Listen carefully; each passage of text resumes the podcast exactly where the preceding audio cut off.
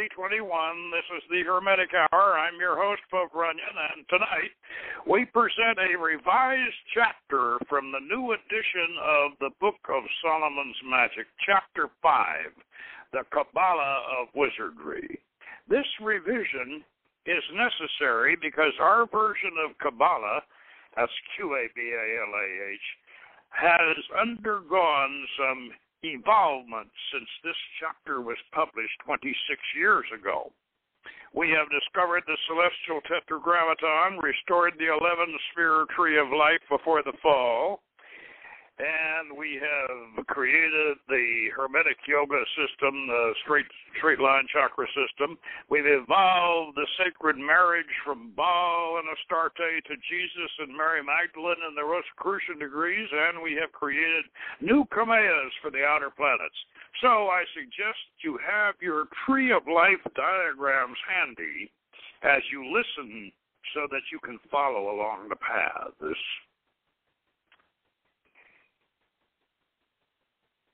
Well, let's begin the chapter with something strange from the ancient past, a channeling. In the beginning there was whirling darkness, the mother of night and the dragon of chaos. And the dragon embraced the mother of night, who gave birth to two sons, the light, who shone forth to ensoul the worlds, and time, who gave meaning to eternity. From the teachings of Kakiabo. Chapter 5 The Qabalah of Wizardry. Remember, as above, so below, as within, so without. At this point, you might be wondering how can we, as mere mortals, presume to invoke archangels and evoke ancient gods, goddesses, and demon kings, even though we have the essential operative secrets hypnosis, the mirror reflection phenomenon, and the aura producing crystal? Where do we get the special knowledge, the philosophy, and the empowerment to use these methods in magical operations? The philosophy behind Solomon's magic is Qabalah, Q A B A L A H, or K A B B A L A H. In magic, the Kabbalistic mindset is as important as the hypnotic operating technique.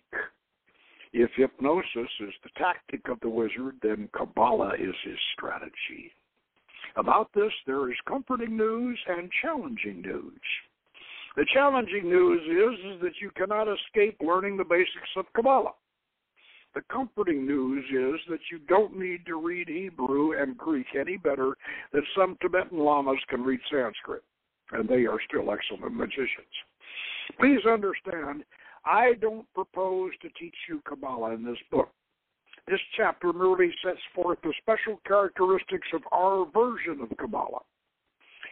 You can familiarize yourself with the full spectrum of the system from the Hermetic to the Rabbinical versions, Qabalah, Q A B A L A H, that's Hermetic, to K A B B A L A H, that's Rabbinical. In the works I have recommended in the, study guide. Now, with this in mind, let's look briefly at what I call the Qabalah of Wizardry. That's Hermetic Kabbalah.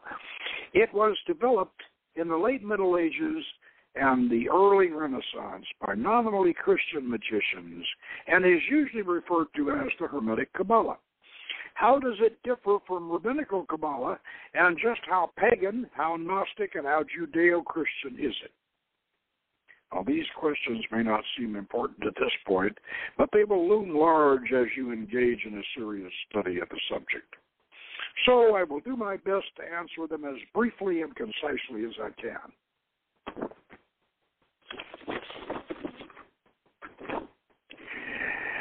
Right at the outset of your training, let's begin by attempting to define Kabbalah, and that's both Kabbalahs, Kabbalah and Kabbalah, in two sentences.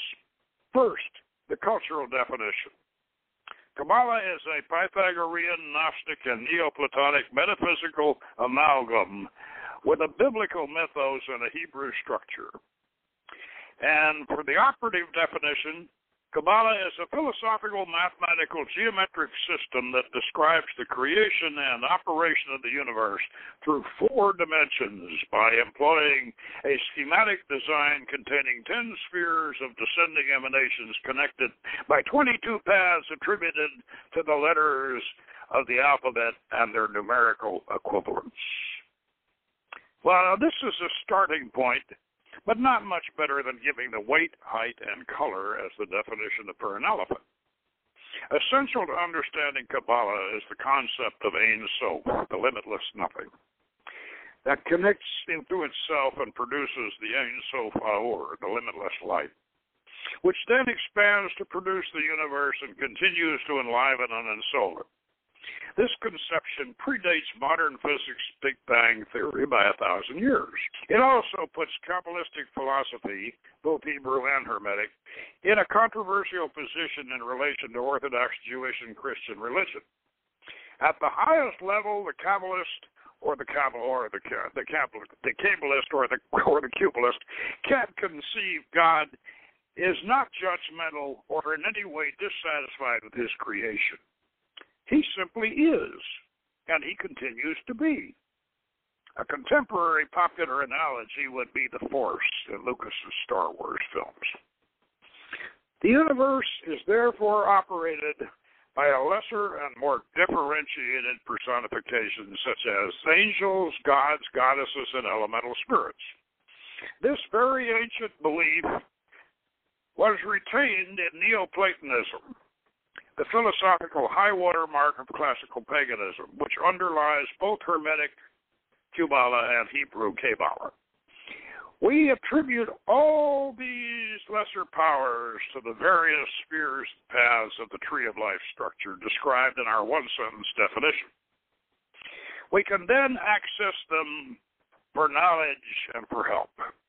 But please do not get the idea that the tree of life is a physical roadmap. It is more analogous to an electrical schematic. It is a philosophical construct, not a navigational chart. Thinking in more in a more subjective way, we might describe Kabbalah as a spiritual magical computer program for your mind. It interfaces the right and left hemispheres of your brain. That's a modern psychological reality originally theorized by the Kabbalist Isaac Luria in the 16th century and allows you to go online with the great mainframe. In other words, the microcosm you accesses the macrocosm God. Since its emergence in medieval southern France and Spain to the present era, Kabbalah and especially Hermetic Kabbalah has been studied and practiced by as many Gentiles as Jews. In in the 15th century Italy, a philosophical marriage took place that reestablished the lineage of the Western esoteric tradition. Hebrew Kabbalah was reunited with the Neoplatonic, Gnostic, and Hermetic elements that had inspired its creation in first century Alexandria. When the Hermetic writings were rediscovered by Renaissance European Christians, magic was literally reborn. Hebrew Kabbalah, which shared many of the same Alexandrian roots, was soon integrated into the nominally Christian Hermetic scheme to give it the necessary biblical structure and imagery. Humanist Hermetic uh, philosophers enriched their magical art by introducing the pagan Orphic hymns and the gods from ancient Greece and drawing on the exotic Arabian Sabaean planetary magical system having origins in ancient Canaan and Babylon to create an elegant synthesis. The earth was declared a goddess, the anima mundi. The deified sun, moon, and planets were evoked both in the human body and in the heavens beyond. This obviously pagan, capricious, and immoral pantheon was balanced and regulated by angelic counterparts retained from the biblical system. However, in the Hermetic Kabbalah, these angels were thought of as the sentient messengers of a special power, of special power or special power givers, not of a biblical Jehovah, but of an omnipresent, omnipotent, non-judgmental force that flowed throughout the universe. the original Father God of the Bible had returned. The famous Renaissance philosopher magician Giordano Bruno, who was supposedly burned at the stake for supporting Copernicus's heliocentric theory,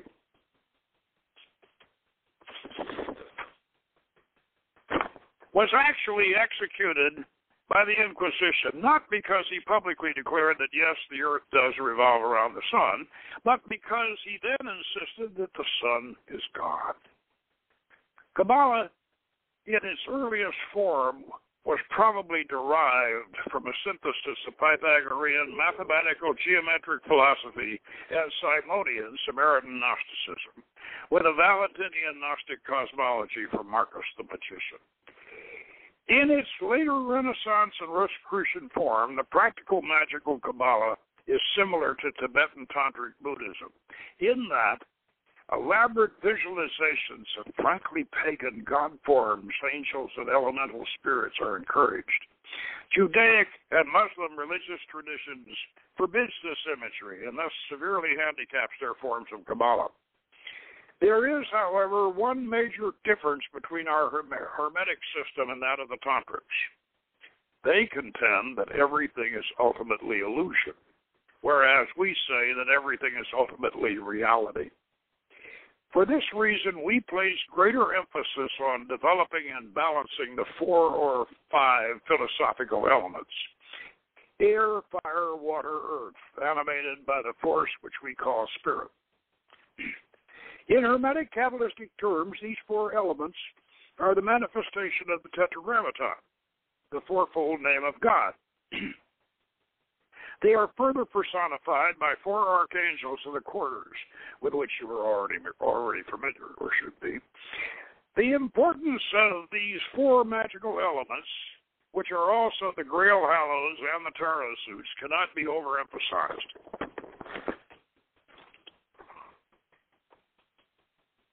I need not press my argument further than to refer the student to one of the modern of one of modern magic's major textbooks, Initiation into Hermetics by Franz Bardon.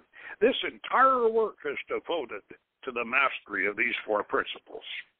Hermetic Kabbalah also employs angelic balancing forces as invoking and evoking formulas to call down and summon up its otherwise pagan entities. There should be no disrespect or irreverence toward ancient deities in this process. These entities are the traditional source of the magician's power. The arts of theurgy and thaumaturgy allow you to explore vast realms and discover lost treasures of spirit. One might say that the worshiping mystic waits on the whim of his god, while the magician sets out to climb Mount, Mount Olympus. If you are a spiritual adventurer, the respectful manipulation of these forces will be the appropriate method for you. However, there is a problem with the Jewish Tetragrammaton. Hebrew was not Oh, well, Hebrew has only 22 primary letters in its alphabet, not enough to provide letters for the signs of the zodiac, the planets, and the four elements. For this reason, the first book of the Hebrew Kabbalah, the Book of Formation, called the Sefer Yetzirah, was probably originally composed in Greek. And when it was rendered into Hebrew, the lack of a letter to symbolize the earth element resulted in philosophic gymnastics that created a synthetic name that matched that of the tribal god Yahweh.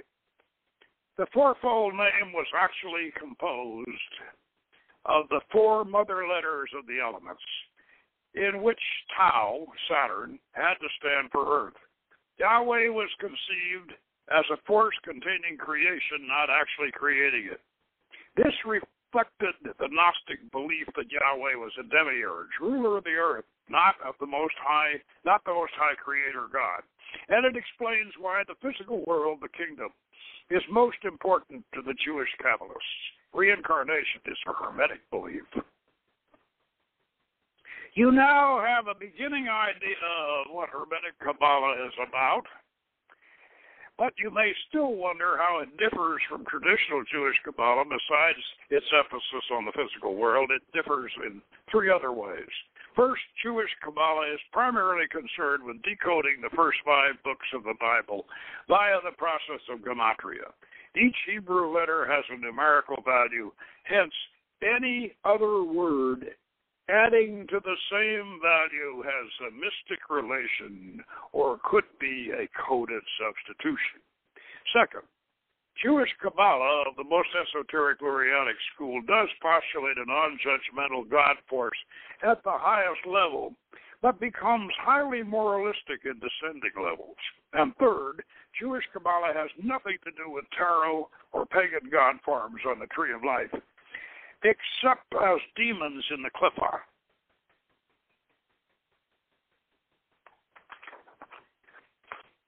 In the 18th century, the Jewish intellectual establishment had generally abandoned Kabbalah as a baleful influence on their culture.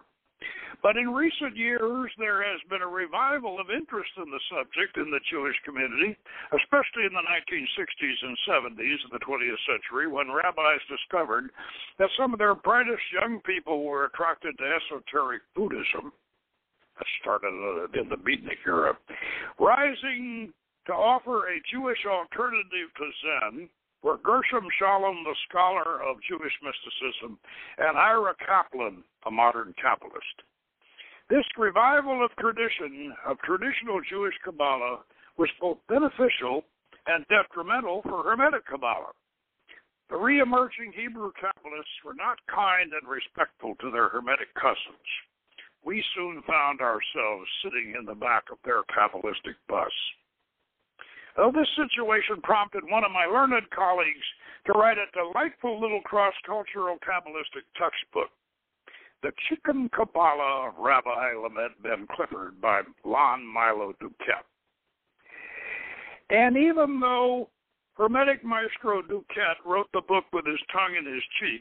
It turns out to be the best introduction to either Qabalah or Kabbalah, and we give it our highest recommendation. And there's also a sequel called The Son of the Chicken Kabbalah, which is also quite good. At this point, we should discuss that our particular OTA version of the Hermetic Kabbalah uses an ancient Phoenician alphabet instead of Hebrew. See Figure 5 in the book and, and the magical alphabet in the appendix. And that we use a non Judaic tetragrammaton in the higher dimensions of the tree, relegating YHVH to Malkuth. Medieval Hebrew is not ancient and is difficult to visualize for magical formulas, especially um, magical formulas, whereas ancient Phoenician is closer to what the old magicians actually used and fits perfectly into the astrological magical color scale. Risking a cross cultural anachronism, we might call the Phoenician alphabet, King Solomon's runes. Where does Jesus fit into all of this? And was there ever any such thing as a Christian Kabbalah? Well, there were attempts at this during the Renaissance, but Christianity's doctrine of faith is fundamentally opposed to the Kabbalah's doctrine of knowledge, gnosis. And Christianity's triune structure will not fit into the ten spheres of the tree of life. But in later Roman times, Jesus had assumed the mantle of a sun god. And by the Rosicrucian era in the early 17th century, we can say that the Hermetic Kabbalah had become Rosicrucian, a philosophy that is about as Christian as Tibetan Tantra is Buddhist.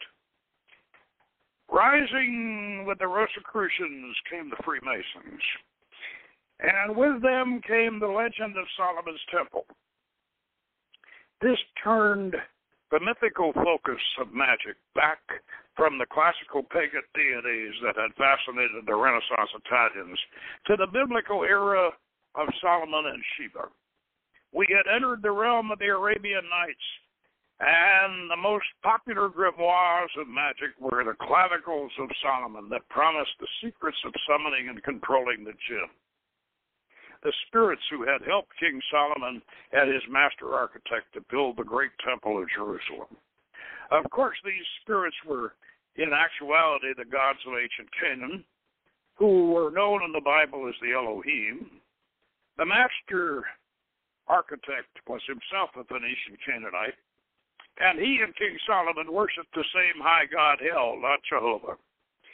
And two of the chief spirits whom Solomon supposedly imprisoned in his brass vessel were the Canaanite god and goddess Baal and Astarte, the son and daughter of the Most High God Hel, who had been transformed by later worshippers of Jehovah into the demons Baal and Ashtaroth.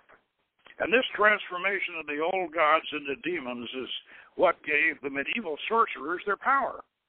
The same power that Solomon used to build the temple. And as the Bible tells us, he also built a temple to the goddess Astarte. The ancient gods and goddesses of the Bible are the power givers of both Jewish and Hermetic versions of the Kabbalah. Jewish Kabbalists and magicians are aware that these demons are the old gods, but they consider them denizens of an evil region they call the Qliphoth, whereas Hermetic and Christian Kabbalists and magicians treat them with respect and consign them to a classical pagan Tartarus. We use Solomon's magic to bring them up from Tartarus and return them to their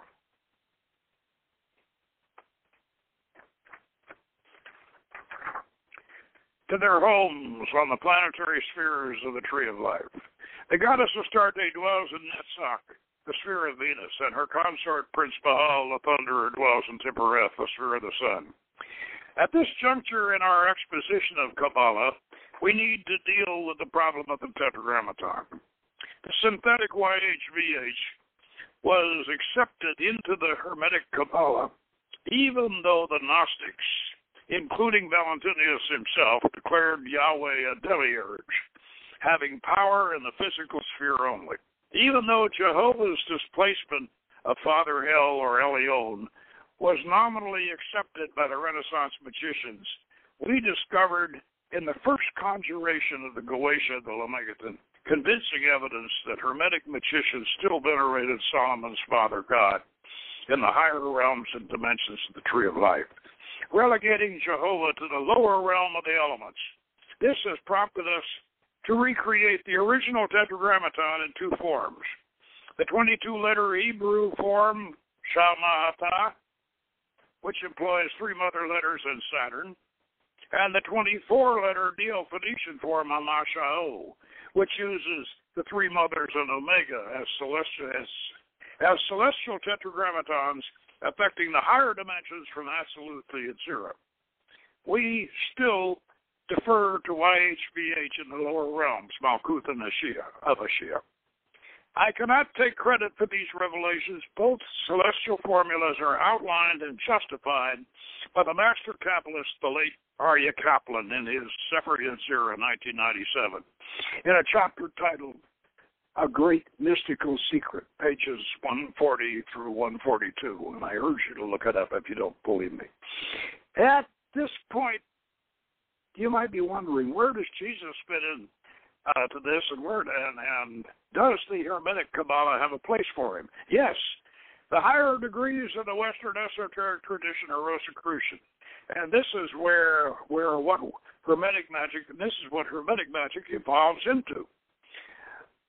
Through a process of initiations that follow the evolution of the ancient gods. We have a document from ancient times which describes the old pagan gods like Isis and Osiris, El and Asherat, Baal and Astarte, Venus and Adonis, eventually evolving into the last of the dying gods and resurrecting goddesses, Jesus and his wife Mary Magdalene. This is taught in the higher degrees and the Kabbalah is reformed to recover the lost sphere of Da'at. Jesus and Mary consummate a sacred marriage in Tiphereth and purify all the spheres of the tree of life, as described in the chemical wedding of Christian Rosenkreuz. Jesus and Mary install the angels to rule over the old pagan gods. New Kameas are created for the outer planets, and the entire Kabbalah is reformed. But that is far beyond the scope of this book. Let us return to Solomon and consider how the Kabbalah released his magic.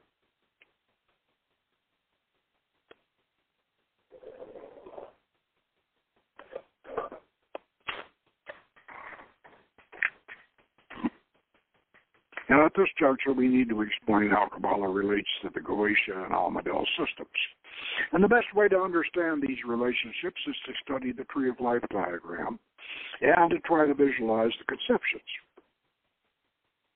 The Tree of Life, the Otz Chiim, is a philosophical schematic of the universe as it was created and as it continues to function.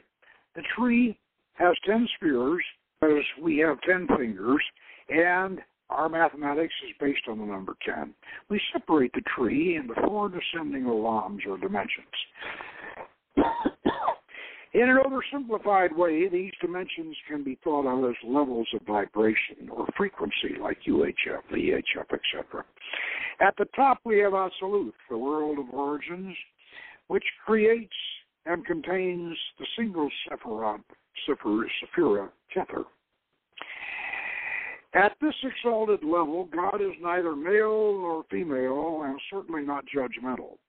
This is the force which empowers the two mighty, the mighty two-stroke engine of the next dimension, Olam Bria, the world of archetypes and archangels, where the yin yang, the Sephiroth of Hokmah and Binah, male positive, female negative, evolves with an impersonal cyclical detachment, generating the myriad preforms of the Olam Yetzirah, the Olam formation the so called astral plane. This derives from Plato, who originated the idea of the original idea, the concept that there has to be an ideal archetype preceding every physical manifestation. The Neoplatonists then made these ideal forms dynamic through the theory of emanations. These preforms became physical manifestations in the in Olam Mashiach, which contains the single Sephira of Malkuth. The kingdom, which is ruled by the demiurge. The Yetziric dimension wherein the magician does most of his or her work comprises the Sephiroth from Hesed down to Yesod. Here we find the anthropomorphic and zoomorphic images of mythology. This is the realm of the gods that Carl Jung called the collective unconscious. And here we find the genie of King Solomon's brass vessel. Well, not exactly. The truth is that all of King Solomon's spirits are found in the lowest sphere of the astral, the lunar sphere of Yesod. This is the this is the case, even though they are attributed to all of the planets from Mercury on up to Saturn Binah. We have what appears to be a paradox as a result of trying to explain Kabbalah in one short chapter. The tree of life design serves different functions in the descriptive of the description above. We use the four Olam divisions on one single tree to show the process of creation be aware, however, that each of the four dimensions operate throughout the whole tree, and each sephira contains its own complete tree. We find all of Solomon's genie in the various planetary spheres of Yesod, because Yesod is the gateway to the astral, the sphere of memory, and the sphere of the dark mirror. If this sounds confusing, try to visualize it this way. The moon is the planetary sphere closest to the Earth. In Kabbalistic terms, Yesod is this is the Sephirah uh, closest to Malkuth. The outer planets on the sun are reflected down through it. Coming up from below, it is our port of entry into the subconscious emotional astral plane, the Olam Yetzirah. Thus, the lunar mirror and memory aspects of Yesod are very are very appropriate because the Goetia spirits are, in a psychological sense, all reflections of different aspects of yourself, extended out in a flat circle on this primal emotional level. Observe the moon and all your workings, the Lemegeton declares, and of course the Picatrix says, undertake no work when the when the moon is not in a favorable position. Given the above, your Next question should be which archangels control these goetic spirits. Obviously, Gabriel rules you saw it, and should be invoked in a greater lunar planetary preceding every goetic operation. Remember, the 72 spirits of the brass vessel are not an ascending hierarchy, and neither are the four archangels of the quarters and the 72 angels of the Shemhamphorash who control the 72 goetic spirits. They are all in a flat circular pattern following the signs of the zodiac. And we have a diagram called the Master Mandala, which of course is, is in the Book of Solomon's Magick and and available many places on online if you need to look it up. You may note another apparent paradox with the four archangels of the quarters and the elements, also doubling as four of the seven planetary archangels. Kabbalistic hair splitters will tell you that the seven planetary archangels are actually different beings with the same names. You may find it necessary at a certain stage in your development to go along with this. Eventually, you will internalize the archangels as principles. For example, Raphael personifies the illuminating sun and the eastern quadrant and the life giving properties of the year. Recall the, Met- the Metatron, Holy Guardian Angel, Sandalphon, Angelic Totem Pole. These angels are not attributed to the planets in any context.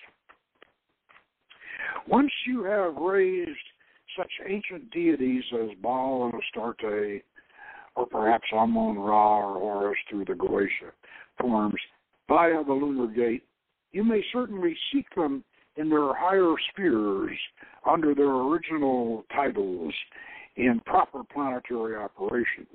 The Picatrix provides an excellent resource for such advanced workings. Remember, the ancient gods and goddesses are capricious.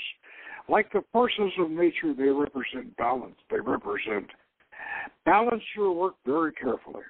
Considering the above, the thoughtful student might ask if Hermetic magic is an amoral system. It is not possible to give a quick and simple no answer to this question. One reason is that there is nothing quick and simple about Kabbalah.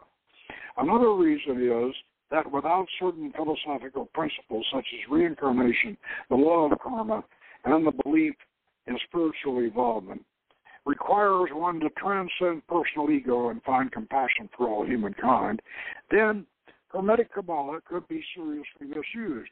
And let me say this about uh, about our particular uh, method of Goetia we use the facial we use the facial reflection in the dark mirror to bring up the uh, the spirits of the Goetia. And if you try to use your own reflection to to harm somebody else, well, uh, this is not a very very smart thing to do because uh, the Goetic spirit is the Goetic spirit that's coming that's coming forth through you is not going to differentiate between you and and and uh, and whoever whoever your target might be. So our our methods of our methods of goetic practice are not are not suitable for black magic.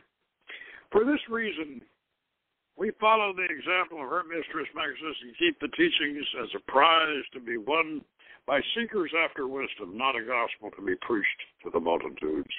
So if you find this chapter a little difficult to understand without parallel reading, you should realize that we are following that principle and you will be encouraged to study the recommended texts. And this brief theoretical explanation raises as many questions as it answers, and we are at least off to a good start. Now, let's take a quick look at the practical Kabbalistic aspects of the Goetic operation. After opening the lunar gate, you saw it with a planetary septagram ritual during which you will internally expand the tree of life in your sun, located in the genital chakra, to displace and overlay the other psychic centers in your body. And for this, see chapter 9, figure 7, and, and of course our Hermetic Yoga books. You will then circumambulate your magic circle, withershins as uh, many turns as the number of the sephira you are working, Uh, for example, seven times for the sphere in that sock. That'll be Netzach of Yesod. Likewise, in a Yesod Netzach operation, you would use green candles and burn sandalwood incense. The names of power that you plug into your standard conjuration are drawn from the Master Mandala and the seven and then 777 references to the sphere that you are working. You will also use the proper planetary metal or an affordable facsimile for the spiritual amount worn by the receiver. As you can see, this is a psychotechnical structure to Solomon's magic that is definitely Kabbalistic. This does not mean that you have to master all the theoretical principles and practical methods of, of this venerable philosophy before you can venture into wizardry. The fact is, you will never master it all. One of the more important things you will learn from the study of Kabbalah and the practice of magic is the vast extent of what you really do not know. The more you study and practice, the greater and deeper and further this unknowing extends. Remember this when someone tries to tell you how much they know or how much you do not know about Kabbalah. Ah, Let's read some. Let's read some of the footnotes on this chapter. This well-known pagan Sabaean connection is vitally important to the history of Western magic. The Harranian scheme of planetary correspondences reached uh, the European Magi through the medieval Arabic Grimoire Picatrix, which has not yet been which has not yet been completely translated into English.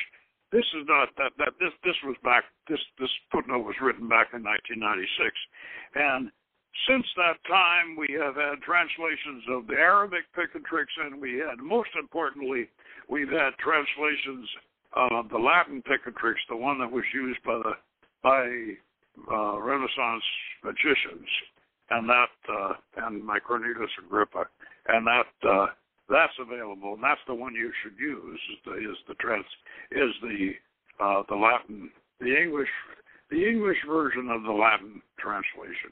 That's by Christopher Christopher Warnock and, and John Michael Greer, it's excellent. Uh, footnote two. The possibility of a Samaritan origin for the Kabbalah has been carefully sidestepped by Jewish writers. The Samaritans were Babylonian pagans who were resettled in Israel by the Assyrians after their conquest of Palestine in 721 BC. From that time on through to the Christian era, they practiced a mixture of pagan and Jewish religious traditions. That was more magical than Orthodox Judaism. They may have originated the concept of gematria and uh, sea waters, budges, amulets, and talismans. One of the great progenitors of our Hermetic tradition, the Gnostic magician Simon Magus, was a Samaritan. The Samaritan 22 letter alphabet is directly analogous to Hebrew, and like the earlier Phoenician characters, is a good choice for Hermetic pagan magicians who prefer not to use Hebrew. And let me say this even though the uh, the Jewish rabbis managed to uh, to redo the Samaritan the Samaritan Torah. Every time a Samaritan priest sees YHVH written in his Torah, he pronounces it Shema. The third footnote is Muslim Kabbalah is called Abjad, and that's for the, the first four letters of the of the Arabic alphabet, which are this, which are basically the same phonetics as uh, Hebrew and, and and Greek. After the first five letters of the Arabic alphabet. Number four. As Isaac Bonewits pointed out during the 1974 presentation on NBC's Tom Snyder show, Theurgy. Theurgy means divine working, whereas thaumaturgy translates as miracle working. From this, we can deduce that the expression goetic theurgy is actually a contradiction in terms. Now, number five. YHVH means I am what I am, and it's an anagram for something unknown like UFO or VIP. Regardless of this ambigu- ambiguous symbolism, it has very strong religious connotations. If you are Jewish or an Old Testament oriented Christian, you should probably continue to use it. Modern Hermetic pagans may find Amashao, derived from the three mother letters of Sepher Yetzirah plus Omega, less biblical and less uh, and, and negative sense. Even the Hebrew Kabbalists conceded that their alphabet needed another letter. However, if you don't want to add another letter to the Phoenician or Samaritan alphabet for the earth element, you might consider Shemata. Now, this was also written in 1996. And since then, we realized that uh, that Shemata and Amashao are actually celestial. They're actually celestial tetragrammatons.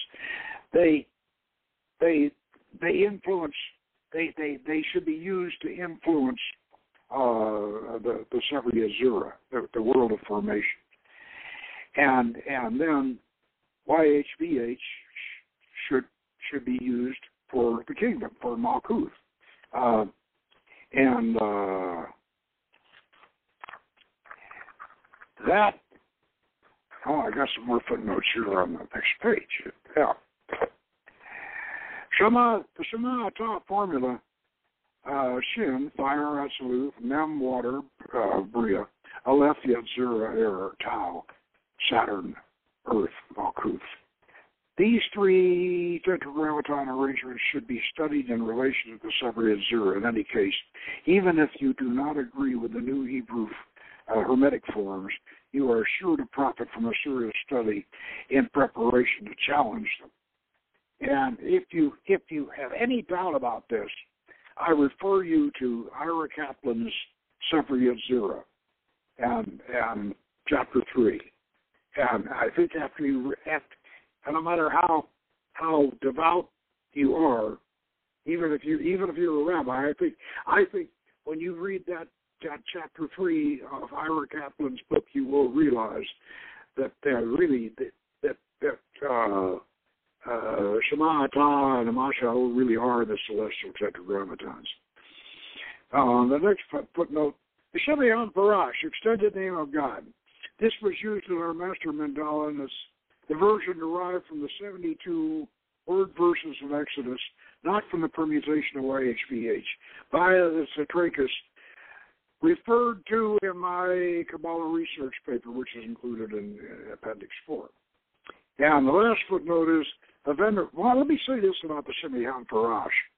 Uh, these are the 72 angels, which actually are counter are are angelic counterparts of the Goetia spirits, and and uh, we have we have their their sigils in the book. We we have the sigils uh, uh, from the the French the French Magaspe uh, uh, Blaise Visionnaire, and uh, and we we got those from Pat Zalewski. They're they're they're quite effective.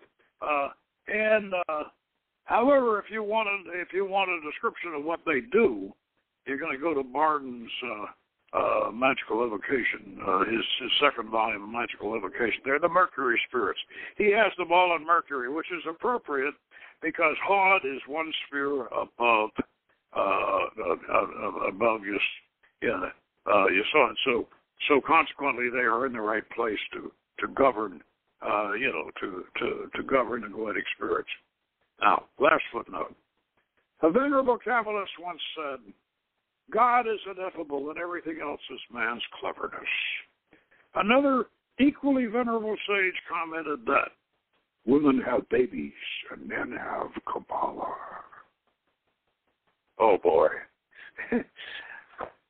Actually, let me say this about that. One of the best books on Kabbalah, and that's K A B A L A H, is written by a woman who was a student of Aryeh Kaplan's, and that's Leonora Leet. And and uh, and, uh, and this is a wonderful book. This is magisterial, and she has and she has taken the Hebrew language, and and and she has has made it made it do all of the things that uh, that we just said it couldn't do because because actually so uh, actually uh, uh, Rabbi Leeton and she and she she she she really is she's a, she's a lady rabbi. Uh, uh, she has she has has actually vindicated the Hebrew Kabbalah uh, as as uh, yeah, of course it's still it's still Pythagorean and it's still uh, it's, it's still Platonic and and Neoplatonic, but but it is later. But uh, uh, Rabbi Lee has has really really made it made it uh, sing and made it beautiful, and I want to recommend. I really want to recommend her book. It's called The Secret Doctrine of the Kabbalah by Leonora Leet, and uh, and I think uh, we'll uh, we'll bring the show to a close at that point. Uh, and this is what you just uh, heard is is a a re a, revision of chapter five in the in the forthcoming second edition of the Book of Solomon's Magick, which will be uh, much more complete and much more updated, and uh, and I look forward to getting it out to you. Anyway, that concludes our show for tonight, and to come back with us next week. We'll have another. Uh, we'll delve delve more into the Hermetic mysteries, and until then, good magic. With the Lucky Land slots, you can get lucky just about anywhere. This is your captain speaking. Uh, we've got clear runway and the weather's fine, but we're just going to circle up here a while and uh, get lucky. No, no, nothing like that. It's just these cash prizes add up quick. So I suggest you sit back, keep your tray table upright, and start getting lucky. Play for free at LuckyLandSlots.com. Are you feeling lucky? No purchase necessary. Void where prohibited by law. 18 plus terms and conditions apply. See website for details.